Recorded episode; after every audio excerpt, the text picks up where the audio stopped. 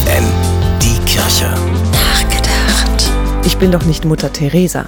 Vermutlich jeder hat diesen Satz entweder schon einmal jemanden sagen hören oder über sich selbst gesagt. Ganz im Sinne von, nee, das geht zu weit. Ich helfe zwar gerne, aber ich kann mich doch nicht aufopfern. Oder kann man vielleicht doch? Eine, die weit über ihre Schmerzgrenze hinausging, um anderen zu helfen, war Ruth Pfau.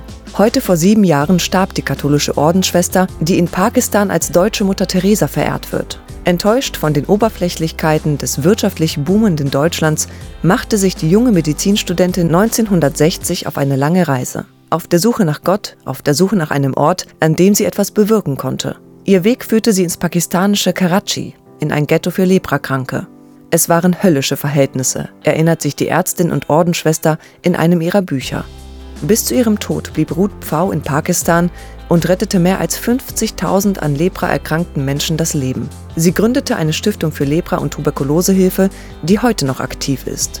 Kurz vor ihrem Tod soll Ruth Pfau gesagt haben, für mich gab es keine Alternative zu dem, was ich tat. Da gab es kein Warum. Liebe kennt kein Warum. Martha Klavitter-Weiß, FFN Kirchenredaktion.